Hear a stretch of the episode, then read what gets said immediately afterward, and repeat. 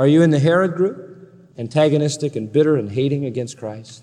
Are you in the chief priests and the scribes group, uncommitted, indifferent? Or are you in the group of the Magi? Do you have in your hands the gold fit for a king and the myrrh fit for a mortal man and the incense fit for God? You see him as the God, man, the king.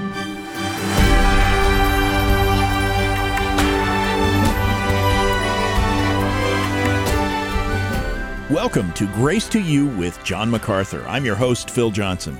You know, there's no reason to believe that Jesus was actually born on December 25th, and it might be good that we don't know the exact day of Jesus' birth because he needs to be our focus the other 364 days of the year as well. Still, you can be thankful that there is a holiday celebrating Jesus' birth, a time when even unbelievers are open to Bible teaching, perhaps more than any other time in the year. And with that in mind, John MacArthur's message today on Grace to You will provide a rich dose of truth that you can communicate with loved ones in the next few days. It's all part of John's series, The Birth of the King. So if you have a Bible nearby or our study Bible app, turn to the Gospel of Matthew, and here's John. Take your Bible and let's look at the second chapter of Matthew, Matthew chapter 2. The theme of the New Testament, as you well know, is Jesus Christ. He is the theme of the New Testament. Particularly, is he the object of these four Gospels as they are known that begin the New Testament Matthew, Mark, Luke, and John. Each of these Gospels, each of these evangelist writers portrays Jesus Christ in a unique way. Although they all four cover his life, they cover it in very, very unique styles and from a very, very unique perspective. In Matthew, he is the sovereign who comes to reign and rule. In Mark, he is the servant who comes to serve and to suffer. In Luke, he is the Son of Man who comes to share and sympathize. In John, he is the Son of God who comes to reveal and redeem. Now let's pick it up where we left it off last time in verse 4. Now Herod had to do something. So it says in verse 4 When he had gathered all the chief priests and scribes of the people together, he demanded of them where the Christ should be born. Isn't that interesting? Now, he should have known without asking. Do you know that it was common knowledge where the Messiah would be born? Everybody knew that. There wasn't even any question about it. Herod should have known it. And maybe he did know it, but he just wanted to be sure. He didn't want to waste any time.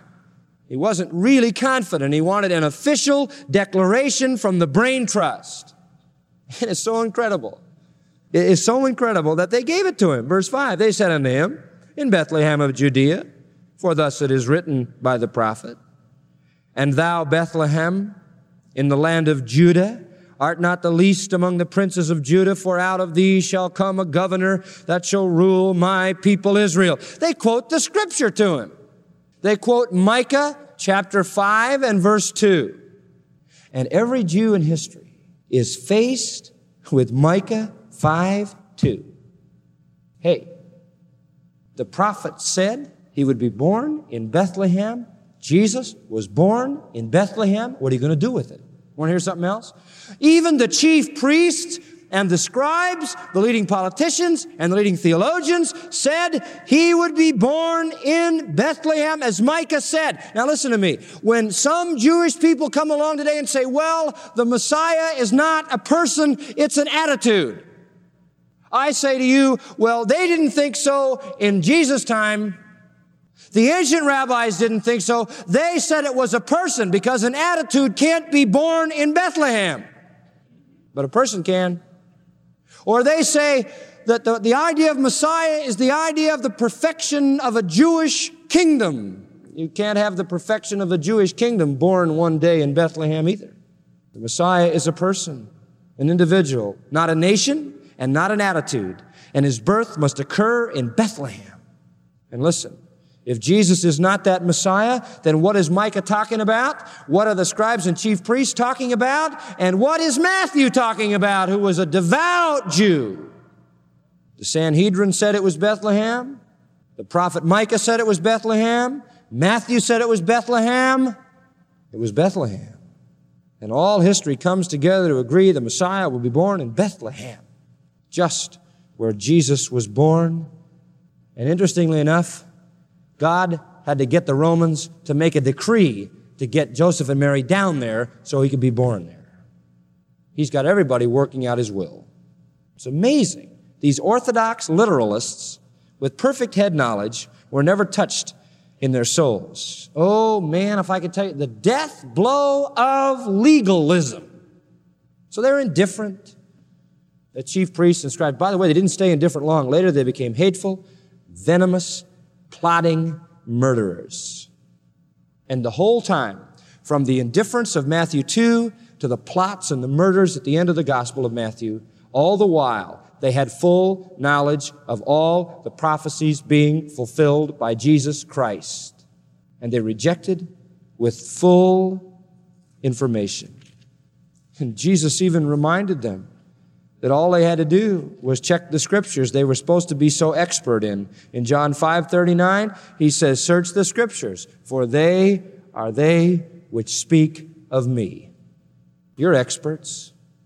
So, we see immediately, now watch this. We see immediately they're divided into three groups. Group number one, in response to Jesus Christ, is the group that could be characterized as hatred and hostility. Hatred and hostility. Herod was afraid this little baby would interfere with his life. He was jealous, fearful. He didn't want this little baby intruding in his life, upsetting his apple cart, changing things. And he sought to eliminate him. And some people still felt that way 33 years later and they did it. And you want to know something? Some people feel that way today. Jesus is interference in their life. He bothers them. He upsets their plans. And if they had their choice, they would eliminate him. And Jesus in John 15 said to his disciples, if the world hates you, don't be surprised they hated me. And when you go out, they'll hate you and they'll put you in prison and they'll kill you and think they're serving God in doing it. So there's the hatred and the hostility. Second category, and the hatred and the hostility is exemplified by Herod. The second category is what I call the indifferent. The indifferent. And the indifferent is characterized by the chief priests and the scribes. They were so engrossed in their banty about theology. They were so engrossed in their political intrigues and their games to get power. They were so engrossed in making money in the temple and turning a buck as fast as they could at the expense of the people. They were so lost in all of their religion that it didn't even matter to them that he was born. They were just indifferent. And there are many like that today, and I always think of Lamentations where Jeremiah, bless his heart, cries out to Israel and he says, Is it nothing to you, all you that pass by? I mean, can you possibly be indifferent? Maybe this is the worst. I always think of Studdert Kennedy's poem. It says, When Jesus came to Golgotha, they hanged him on a tree. They drove great nails through hands and feet and made a Calvary. They crowned him with a crown of thorns. Red were his wounds and deep, for those were crude and cruel days, and human flesh was cheap. When Jesus came to Birmingham, they simply passed him by. They never heard a hair of him, they only let him die. For men have grown more tender, they wouldn't give him pain. They only just pass down the street and leave him in the rain. Still, Jesus cried, Forgive them, for they know not what they do. And still it rained, the winter rain that drenched him through and through. The crowds went home and left the streets without a soul to see, and Jesus crouched against a wall and cried for Calvary. Studdert Kennedy is saying he'd rather have the hatred than the indifference. And thirdly, there was adoring worship, characterized by whom? The Magi. And it's always that way with Jesus. Some are hostile, some are indifferent, some are adoring, and they worshiped. So the arrival and the agitation. Let's look at the acting. Verse 7. Then Herod, when he had privately called the wise men, this time he thought he ought to have a private meeting. If he had another public meeting with these guys, everybody would really know something was up.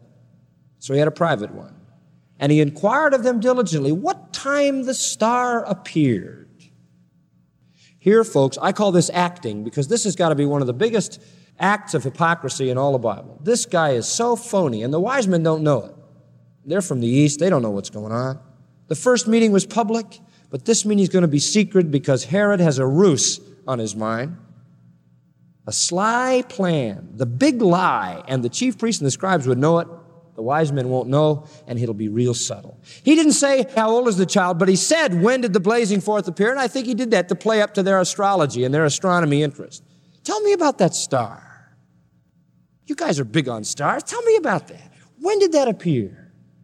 As if it was astronomy that was his interest. And his real interest was to kill the little baby and by the way, it's interesting that the star is not now visible at all. They saw it in the east, disappeared, and they left and came to Jerusalem. They haven't seen it since. What time did the star appear? It says he inquired of them diligently, and the word in the Greek is exactly. I mean, give me the day, guys, will you? I want to know when that baby was born. And we don't know what their answer was. But obviously, Herod figured if he killed everybody two years and younger, he'd get him for sure. Maybe they told him it was a six month period, and he figured, well, just to be safe, I'll get everybody two years and under in case the star was a little late. Over in chapter 2, verse 16, it says that he slew them all. On what basis? From two years old and under, verse 16, according to the time which he had diligently inquired of the Magi.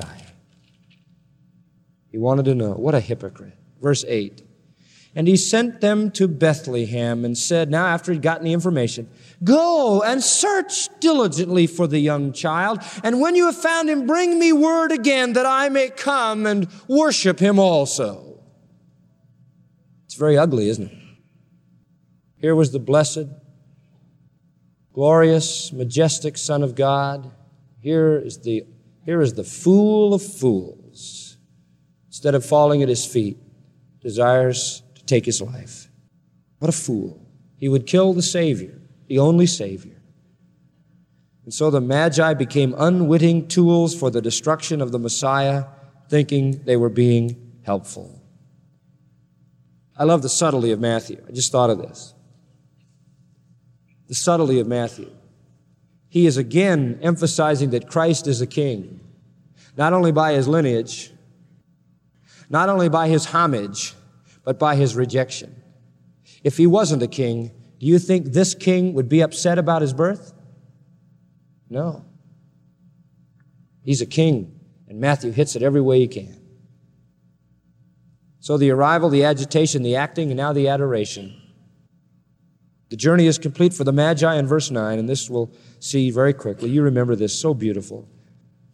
And when they had heard the king, they departed, and lo, the star which they saw in the east, went before them till it came and stood over where the young child was. There's their old friend, the star.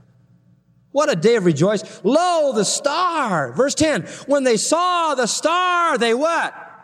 Rejoiced with exceedingly great joy. They had seen that thing in the east. It had gone away. They had come all the way to Jerusalem and they didn't know specifically where to go or what to do next. And there was the Shekinah of God again and they knew they were on the track.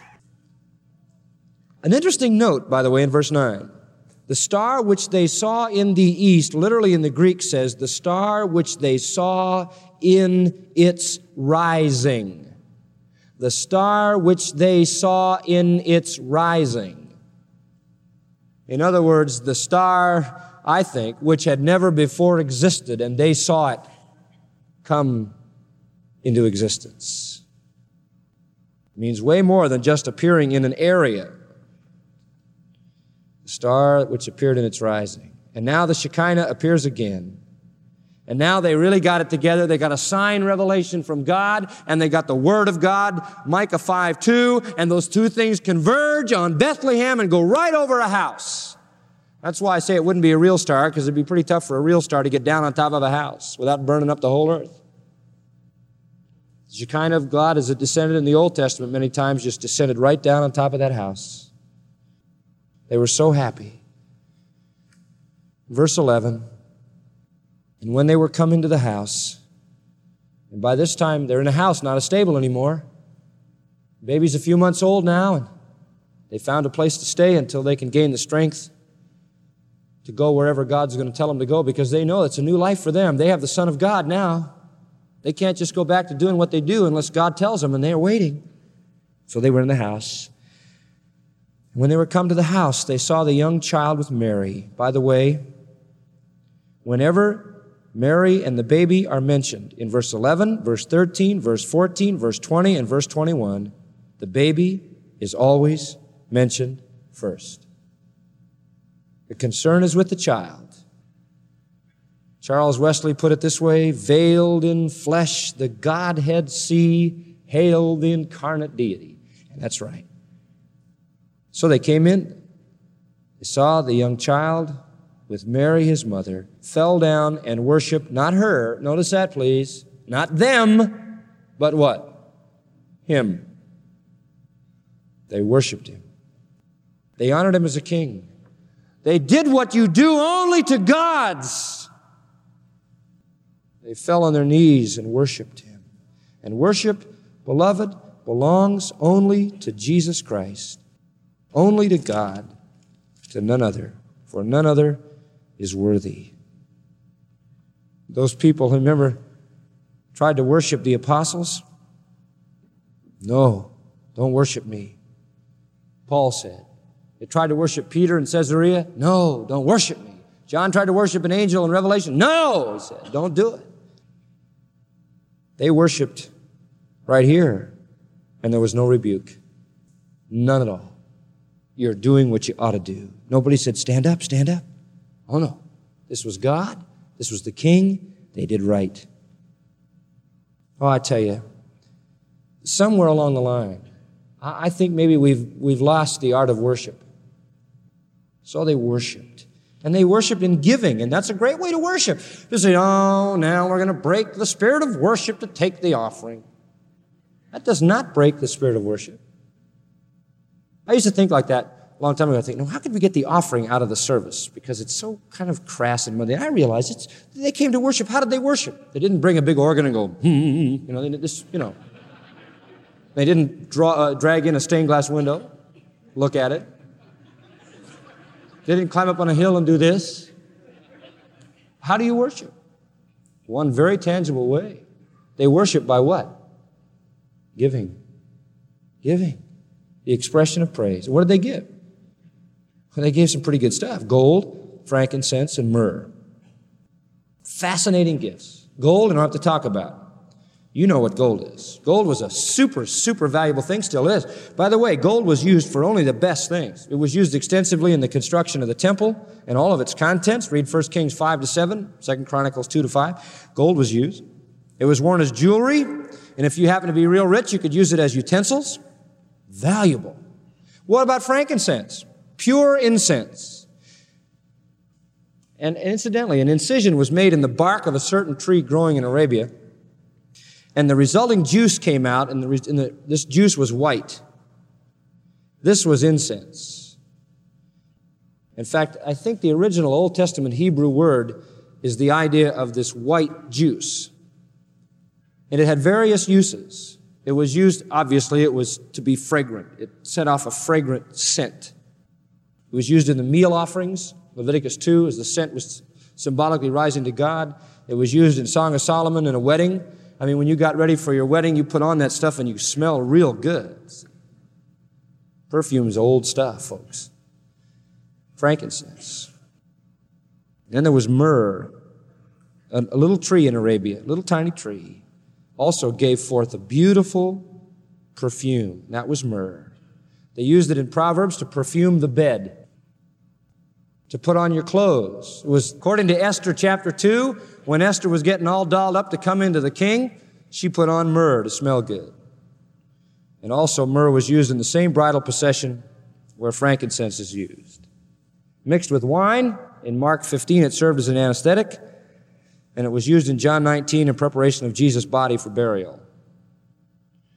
And so there was gold, very precious. There was frankincense, a beautiful smelling incense. And there was myrrh, a lovely ointment and perfume. Now the significance went way beyond the natural use of each gift. They were just lovely gifts. Very, very valuable. In fact, I personally believe that this poor family, Joseph and Mary, who had nothing, and Joseph was now removed from his job, they're a little while later sent into Egypt, remember, by God? They had no way to support themselves in Egypt. He would have had a difficult time in a foreign culture establishing himself. And I'm very confident that the gold and the frankincense and myrrh were the resources, the bank account that was used to support the little family as they first began before they made their way finally back to Nazareth and he picked up his old trade. This was their livelihood. This was their support. Valuable thing. But let me go a step further just in closing. Gold is a gift for a king. Gold is associated with a king. Joseph, when he was in Egypt, who was the vice regent next to the king, it says was given a gold neck chain. Daniel, the same, was given gold as he stood next to the king. Kings in the Bible had crowns of gold, scepters of gold. Solomon had gold all over the place. And the description of Solomon in 1 Kings 10, gold is mentioned 10 times. Gold was the gift for a king. And what is Matthew telling us? Jesus is what? King. He's a king. He's a king. And we meet Jesus in terms of his kingship. When you come to Jesus, listen to me, people. When you come to Jesus, you are a lordship salvationist. You come as a subject to a king, to a Lord. And so it is before we must be friends with Christ, we must be subjects of his lordship. And so they came and said he's a king. They said it with a gift. And then there was myrrh. What was myrrh? Myrrh is the gift for a mortal.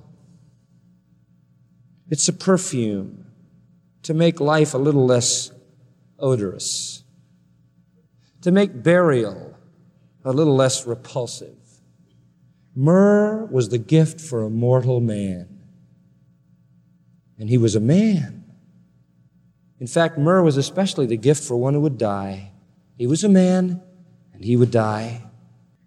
And so a gift for a king and a gift for a man. He was both.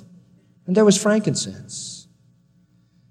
The great old scholar, early church father, whose name was Origen, said, This is a gift to God.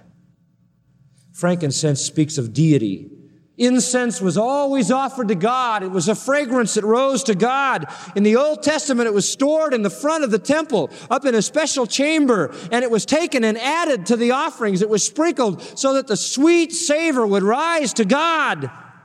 And in Exodus 30, it says, the incense is for God, not the people.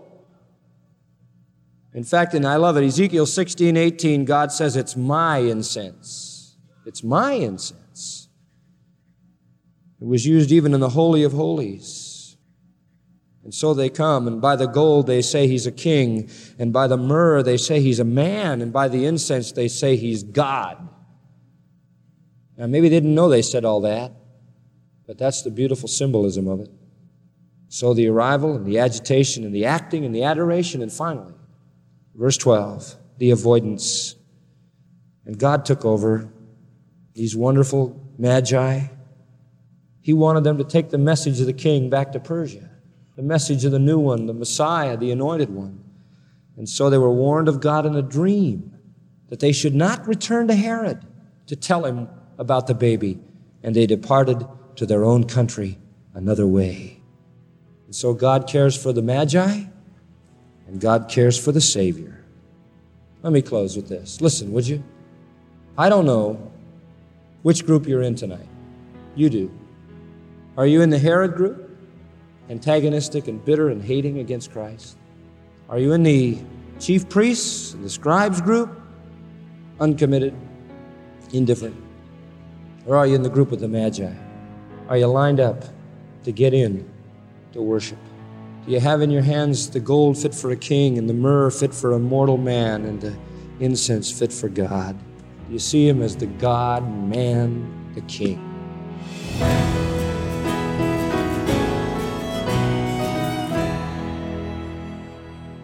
This is Grace to You with John MacArthur. He is president of the Masters University and Seminary. He's also pastor of Grace Community Church, both in the Los Angeles area. And today he showed you how to keep Jesus at the center of your Christmas celebration. The title of John's current study from the book of Matthew The Birth of the King. Well, a quick and important note here. Today, December 21st, is the deadline if you want to pick up a MacArthur Study Bible or any other item from Grace to You and receive it before Christmas. John, you have the details and you also have a few gift suggestions. Well, I do, and we're, we're definitely getting down to the wire here. Um, this is the last day to order resources in the United States and have them delivered by Christmas. Orders must be placed with uh, next day shipping by phone before 4 p.m. Pacific time or by internet before 2 p.m. Pacific time. And outside the U.S., you need to contact your local GTY office. Let me suggest just four things to think about. Number one, and this is a big one, the New Testament Commentary Series, 34 volumes. You can order the whole series. If you do that, a high discount is offered or you can order any volumes that interest you from the books of the New Testament that you would like to know more about. Commentaries are the best way to dig deep in the scripture. Then, One Perfect Life, the story of Christ weaving together the four Gospels Matthew, Mark, Luke, and John in one chronological narrative that tells the full story. It's a powerful way to see the life of Christ, blending the New Testament Gospels together and other passages of Scripture as well in the beginning and the end of the book. And then Biblical Doctrine, a thousand page book, all the categories of systematic theology, everything you wanted to know about theology and everything you didn't know you needed to know. Not just for pastors, but anyone who loves the Word of God. It's a reference book. You can look up any doctrine in the back, it'll take you to the page where it can be explained to you. Biblical Doctrine. And then Again, to remind you, the MacArthur Study Bible is available in the New American Standard, the New King James, or the ESV with uh, footnotes and everything that comes with a study Bible. Everything from hardback to premium leather is available and still discounted 25%. So if you order your study Bible today, you'll save that 25% off the regular price. Order today by 4 p.m. on phone or 2 p.m. on the internet. That's right. These helpful resources make ideal gifts for new believers and veteran saints alike. To receive the MacArthur Study Bible, One Perfect Life, Biblical Doctrine, or the MacArthur New Testament Commentary Series in time for Christmas, place your order today. Our toll free number is 855 GRACE. That's 800 55 GRACE. You call today before 4 p.m. Pacific Time and you will need to speak directly to one of our customer service representatives to place your Christmas order. Again, call before 4 o'clock p.m. Pacific time or place your order online before 2 p.m. Pacific at gty.org and make sure you use next day shipping. Again, our website, gty.org. And friend, thank you for praying for John and the Grace to You staff. That's really the most important way you can minister to us. Also, if you get a moment over the next few busy days, we would love to hear how John's verse by verse teaching is helping you grow in your love for the Lord. Email is a great way to contact us. You can write to letters at gty.org. Or if you prefer regular mail, the address here is Grace to You, Box 4000, Panorama City, California, 91412. Now, for John MacArthur and the entire Grace to You staff, I'm Phil Johnson, reminding you to watch Grace to You television this Sunday and join us tomorrow when John continues his look at the birth of the King with another half hour of unleashing God's truth one verse at a time on Grace to You.